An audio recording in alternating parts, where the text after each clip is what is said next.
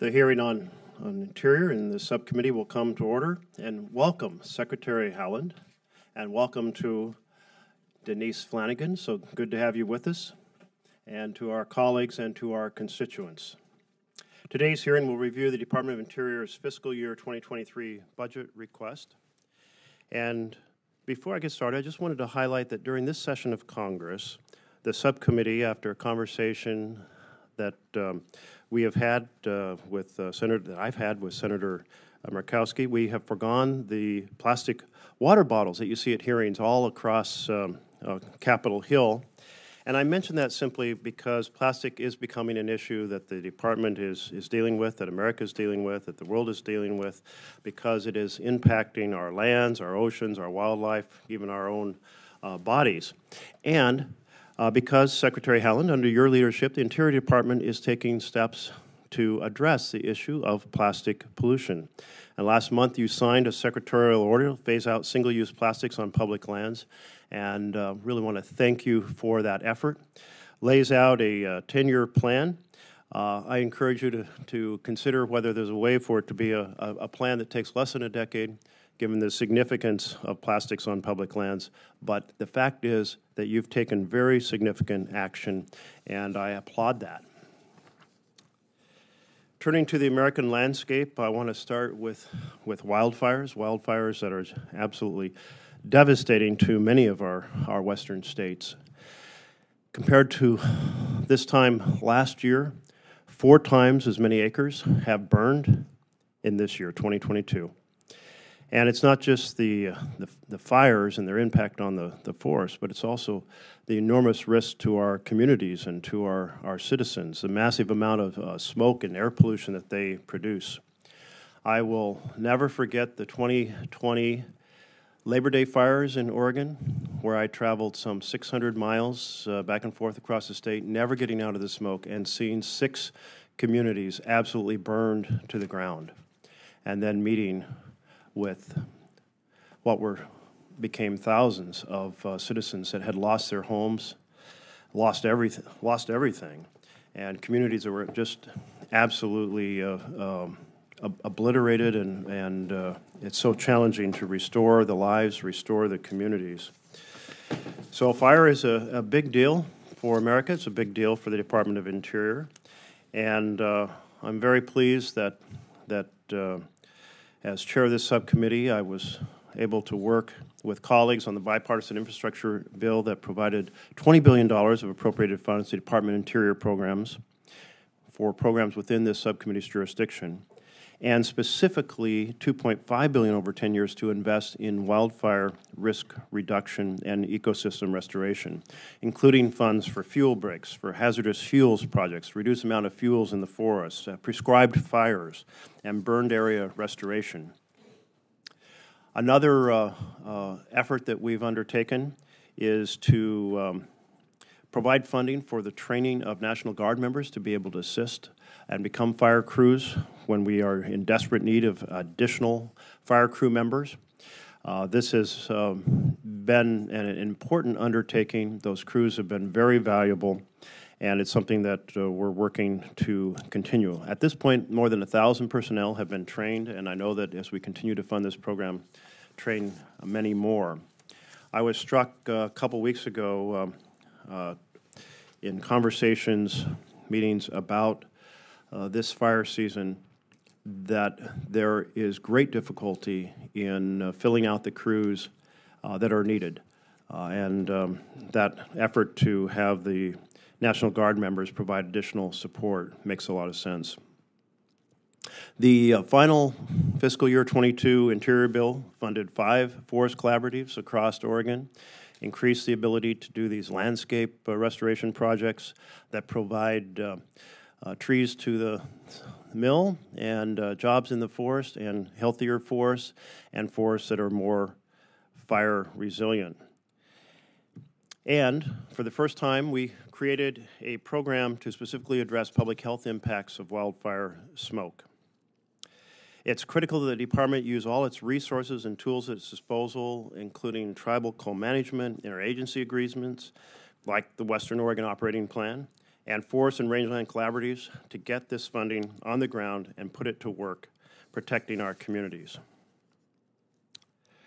While I'm, I'm pleased with these accomplishments, I recognize that the fiscal year 22 budget deal did not address all the urgent challenges that your department faces. Urgent challenges in climate chaos and loss of biodiversity, significant staffing shortages, to mention a few. And I'm disappointed that the, uh, the final deal continued to include some legacy policy riders that harm the environment, like the sage grouse rider that prevents U.S. Fish and Wildlife Service from employing the best possible science in terms of um, the survival of that species. But the final fiscal year 22 bill included a lot to be proud of in addition to wildfire risk reduction. We increased funding for national monuments planning. We secured 10 million to construct a voting rights center, the Selma Interpretive Center, to honor the legacy of civil rights leaders, including the late Representative John Lewis. We funded $7 million for the Indian boarding school initiative that I will be asking more about and, and really applauding uh, today. And we stopped the, the bleeding by halting the backslide of staffing levels for programs that promote clean water, protect our public lands, and conduct critical environmental research.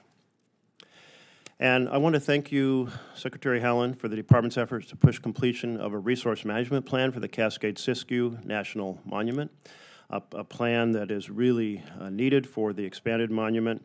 I know you're, you're making very significant process on that, and I'm just encouraging you uh, to keep that process uh, going, going forward with all due momentum.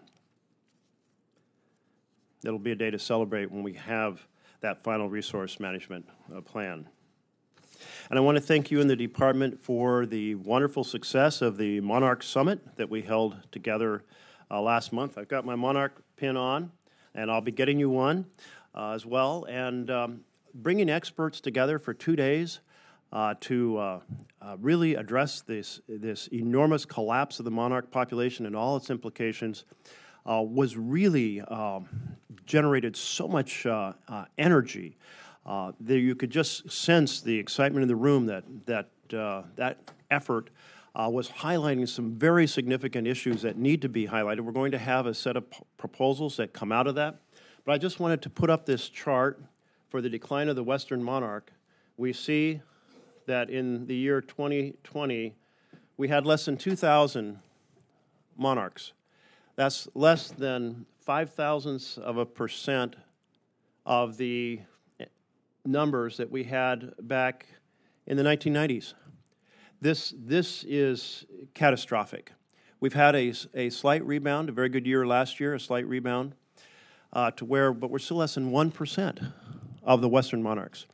And I've been to uh, Pismo Beach. I've seen the overwintering uh, grounds in California. Actually, it's a whole several hundred sites along the coast where they, they, they gather uh, to avoid freezing over the winter. Uh, we discovered some, some very important things in the summit. For example, uh, that um, climate change is affecting survival because it's upsetting the timing of when the overwintering monarchs uh, leave the coast and the time that the milkweed comes out of the ground on which they lay their, their eggs. Uh, and we found out that uh, the challenge with uh, the milkweed that we might acquire in our nurseries is that it's contaminated with pesticides that can actually kill monarchs. And so we have to have a pesticide free uh, milkweed production. There's a tremendous amount that came out of that. We have to address this. And this actually isn't just about the monarchs, it's about pollinators in general that play such an essential role in our ecosystem. So thank you so much for collaborating on that, and uh, I'll look forward to maintaining the momentum on the ideas that come come out of that uh, uh, meeting. So um, uh, let me switch to a broader question of climate change. Uh, I know that uh, President Biden has publicly advocated for a paradigm shift on how we manage our public lands and waters for energy development. But in practice, what we've been seeing is an all the above approach, an approach that will not boldly address our climate challenge. And that involves both addressing the demand and the supply of fossil fuels. And we are definitely at a point where business as usual uh, doesn't, doesn't work. Know, we've just talked about the, the fires, but there's so much more going on in my home state the, the loss of the snowpack, the acidification of the oceans. Uh, just uh, everywhere we look, we're being impacted by these changes in a, a, very, very harmful way. It's affecting our fishing, it's affecting our farming, uh, it's, uh, it's affecting our forests. And uh, so I want to encourage the department to do all in its power to boldly address uh, climate. Uh, and so, just to express some of my concerns, uh, the uh, department's long awaited analysis of federal oil and gas leasing did not incorporate or address climate change. The department has defended environmental impact statements that do not contemplate climate change, statements that have been rejected by the courts subsequently as inadequate. The administration put forward the largest lease of drilling rights in the Gulf of Mexico in U.S. history a sale that was also halted by a court challenge challenging the environmental impact statement. The department may have been legally required to offer a sale, but it wasn't legally required to offer a massive sale. And I know you and I have spoken about other aspects of where I think the department can really, really work uh, to try to boldly address uh, climate as we look at energy resources. And earlier this month, the department released a five year plan for offshore drilling. It highlights a range of leasing options, including, including a no leasing option. There is nothing in the Outer Continental Shelf Lands Act that requires offering these leases. And I urge you to choose the no lease option in your final plan. Uh, in Oregon, we are terrified of the impact on our ocean resources.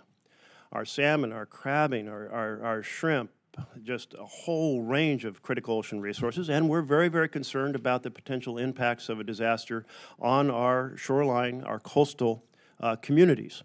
Uh, just uh, oil washing up on the shores would be absolutely uh, devastating. And we simply must adopt more of a keep it in the ground perspective since we are at this tipping point of the devastating impacts of climate change on our states. The Intergovernmental Panel on Climate Change in its 2021 report used the term, or it issued it, it called it a code red for humanity, and massing evidence of the catastrophic changes that are, are, we're experiencing. In American lingo, we would call this a five alarm fire.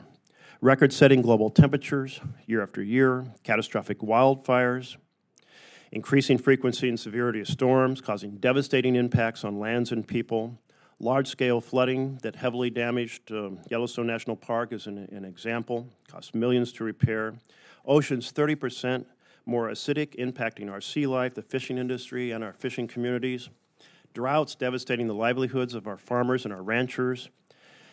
And we have, uh, in addition uh, to carbon dioxide that's all talked about, uh, we have the challenge of fossil gas. Uh, methane, we refer to it in public as natural gas.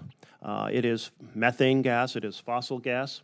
And this chart shows what the eye sees when it looks at a facility, which you can't see any visible emissions.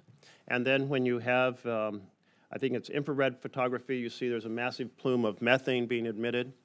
Uh, and I will put into the record, if there's no objection, uh, a chart that shows uh, satellite data massive number of uh, examples like this from across the country that are being observed. And as we get better satellite um, uh, data, we're getting a far better understanding of the massive leaks. The estimate right now in the Permian Basin is 10% of the fossil gas is leaked into the atmosphere, making it worse than coal in terms of the impact on climate. So, um, thank you for uh, hearing me out on my concerns about the bold pivot we need uh, to make. Uh, the administration uh, can do uh, a lot, and I encourage bold uh, action. Now, we may hear something today about the high gas prices and the need for more drilling. So I just wanted to share a few comments about that. It's like a heroin addict saying that the solution to heroin addiction is more heroin. Let's recognize several basic facts. The prices we're experiencing are extremely painful to Americans. They're devastating. They are primarily the result of disruption from Putin's war on Ukraine and the resulting embargo on Russian energy in combination with the rising demand as the economy rebounds from COVID. And these prices are also the result of gouging by the oil companies, which have tripled their profit margins from refining. Let's also recognize the oil companies own leases that will allow them to drill on 20 million additional acres of federal land and water that they are not using. If oil companies want to drill more, they already can.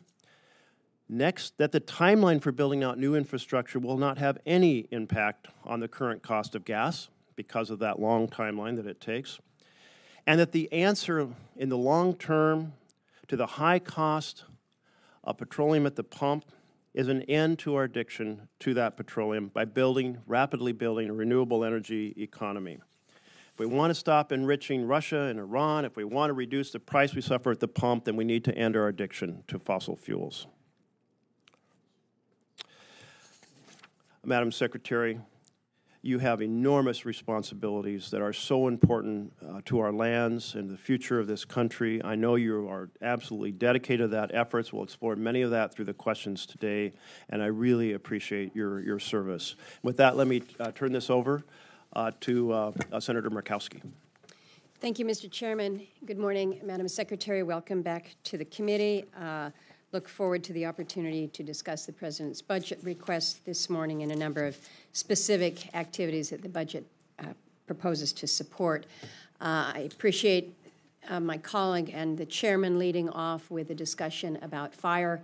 It's, uh, it's pretty tough in Alaska right now. We're up to about 2.8 million acres burned already. We had 13 new fires just in the past 24 hours.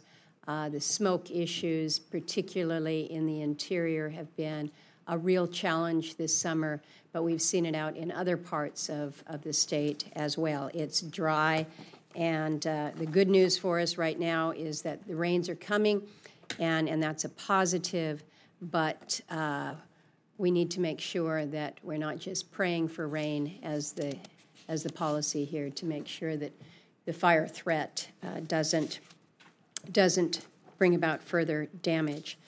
Um, obviously, some, some differing views on the committee here in terms of our energy resources and, and how we utilize them to the benefit uh, of our country, uh, certainly to the benefit of places like Alaska, which is, a, of course, a producing state. So I'd like to talk uh, about a, a, few of the, uh, the, the issues um, and I'll be a little parochial here just to start off, but on Friday, the Bureau of Land Management released a draft uh, supplemental EIS for the Willow project within the NPRA, and uh, I think you saw the press release on that. I welcomed that step. Uh, I can't stress enough the need for the department to, to move forward with final approval for the Willow project. Uh, it is my very sincere hope that the department will, will soon be able to issue permits so work can begin on this project during the, the upcoming winter season 22 23. Uh, we have had the conversation, uh, Madam Secretary. I've had the conversation with the President. I've had the conversation with just about everybody in the administration that will listen to me on Willow. Uh, because I, I firmly believe that we need to have a realistic plan for the future of our energy supply, and I think that Alaska definitely fits within that plan. Um, the chairman mentioned the, the near record high gas prices that, that families are, are, are seeing. Um, it's bad all over the country, but if you're in a community like Yakutat, I, I follow the, the, the weekly gas prices in um, various communities around the state. Yakutat is paying about $7.25 uh, a gallon for fuel. Um, it's just tough. And so they're asking me, what, what are the tools that are available? What can the administration be doing? What can Congress be doing to, to, help, to help dampen uh, these price increases that we're seeing? And, and for me, it comes down to, to the basics of, of economic supply and, and demand. And I am one who believes very strongly that, that the administration and, and here in this country, we need to use those tools at our disposal to increase domestic production, to improve our energy security, particularly as we're seeing the, the global disruptions and, and the unrest. And I've, I've, I've said it before and I'll say it again Alaska stands ready, willing, and certainly able to be a big part of that solution, all while we insist on, on meeting the highest environmental standards in the world. The chairman has mentioned the five year plan for the offshore oil and gas uh, that the department recently proposed. And again, given what we're seeing here uh, at home, uh, over in Europe, I truly, truly believe that our national security interests require that we increase our domestic supply of these resources, including from, from our offshore areas. Um, you know, I've heard I've heard the reference before that that oil is is an addiction. Um, I recognize that we have a reliance on it. Um, but when I think of, of an addiction like a heroin addiction, I think about it as as as something that um, there is no there is no upside to to heroin addiction. Um, our our reality as a country is that we have a resource that not only we need right now, but the world needs right now. Um, and it is not just to fuel our vehicles. I think we're we're we're moving to to different transportation fuels, but that is a transition. But everything, everything that we, we use practically has some aspect of petroleum in it. And, and so until we can figure out what that substitute is, this petroleum base that really powers and moves and, and allows us to function as a modern society is, is, something, is something that is in demand. And again, we can choose to, to look to others to meet that demand and make ourselves more vulnerable, uh, more reliant on others, um, and particularly others that don't even like us or whose environmental track record is awful or whose human rights track record is awful. So I, uh, I have said as we transition from a, a, a fossil based society, a transition requires that uh, there be a, a, a path forward that is sensible for your economy and, and sensible, uh, really, technologically. And so we got a lot of work to do there. I feel strongly when it comes to the five year plan that the administration have, has to move, move and move quickly to finalize a plan that keeps at least the current acreage available for offshore leasing, including in, in my state. But your proposed plan included the option of holding no lease sale at all, which I, I think that that's unacceptable. Um, for the department to even consider a five-year plan that would include no lease sales, I, I just don't think makes sense, and I, I think it's actually harmful to our economy and our national security. The national interest demands the administration avoid a costly gap in leasing and that it conducts offshore sales. So I want to see annual sales in Cook Inlet, not one sale every five years. Failure to have meaningful oil and gas programs, including in the 1002 area, where the administration is illegally disregarding the law will reduce domestic investment at the worst possible time for our country and for our global allies. I think the president needs to focus on places like Alaska, not Saudi Arabia, not Venezuela, not Iran, and then, and then work with us to achieve just that. So I've, I've said before, Madam Secretary, Alaska is, is willing uh, and able and ready to increase our nation's and our allies' energy security. All we really need is permission from the federal government uh, to get moving, get those permits, and, and we are there. Another area where I'm hoping to see progress with the administration is in its commitment to mineral development. I do appreciate the, uh, the President's invocation of the Defense Production Act and the Department's budget request to support uh, critical mineral efforts. I think, again, um, making sure that we are focusing on, on supply where we have the supply, and we certainly have that in this country, matters. Domestic supply matters to our energy security. It also matters to our mineral security. Um, and like oil and gas, one of the keys here to meeting this challenge is for the department to actually make mine permit determinations in a timely manner. We've heard not only in this committee, but we've certainly heard in the Energy Committee that if we want to be competitive globally, um, if we want to be a producer and not just an importer, we cannot afford for it to take 10 years to permit a mine on public land. So I want to work with the department to ensure that our, our vast potential is realized in Alaska, whether it's gold or silver or copper, all of our critical minerals. But it seems that for every step forward we take on policy, we're taking two steps backwards on projects. Um, perfect example of that is the Ambler Access Road. Just kind of stunning that the administration has openly conflicted its commitment to supply chain security and deliberately set back one of its best options to improve it. Ambler has a guaranteed right of way under a 1980 law, under ANILCA, um, that the federal government has to, has to abide by. I do understand, of course, the need for tribal consultation. I strongly support it, but that can occur even as access project continues. So telling Ambler to stop all work and lose a field season, I think, is, is a ridiculous approach that undermines any credibility the administration may be seeking on mineral security. We, what we need here is a strategic focus to reduce our dependence on China and Russia, other adversarial uh, nations, but not, not an incoherent um, approach on minerals.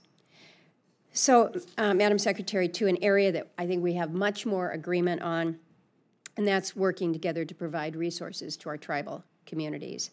Uh, whether we're talking about public safety and, and justice, natural resources, construction programs, working uh, with our tribes uh, throughout Alaska and in Indian country, I think that this has been one of those areas where we do have bipartisan support. We do have bicameral um, uh, priority. We know that the appropriations process is never quick, it's never easy, but as we work through the process, I do think it's important for us to continue this bipartisan approach to these issues to ensure high priority program areas like PL 280 uh, programs are funded.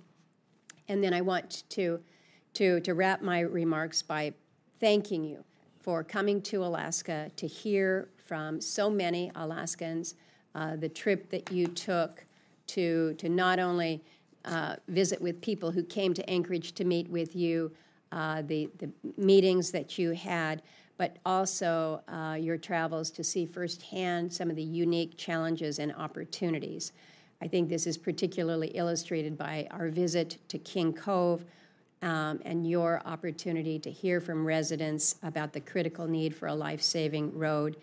So I do appreciate that and um, uh, value the time that you gave us for that. So, as you consider this and other Alaska specific issues, I hope you will build upon the experience that you had on the ground and consider the views of those most directly impacted by departmental decisions.